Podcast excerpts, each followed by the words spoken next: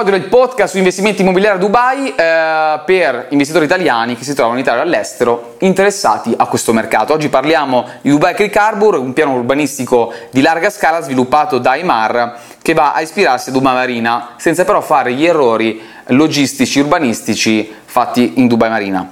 Eh, il progetto di Dubai Creek Harbor include l'ambiziosa torre di Dubai Creek Tower che sarà ancora più alta del Burj Khalifa. Eh, lo sviluppo prevede la presenza di appartamenti, spazi residenziali, ampi parchi e aree verdi. Eh, ci saranno ovviamente torri sopra, sopra, i 50 piani. Immaginatevi come una, una nuova Dubai Marina o una nuova downtown ci vorrà molto tempo per svilupparla, giusto? Di conseguenza, dal punto di vista dell'investitore, se noi sappiamo già quali saranno i prossimi nodi urbanistici, come può essere Dubai Creek Harbor, ha senso investire in immobili in costruzione, soprattutto se andiamo a fare andiamo a valutare investimenti di lungo periodo.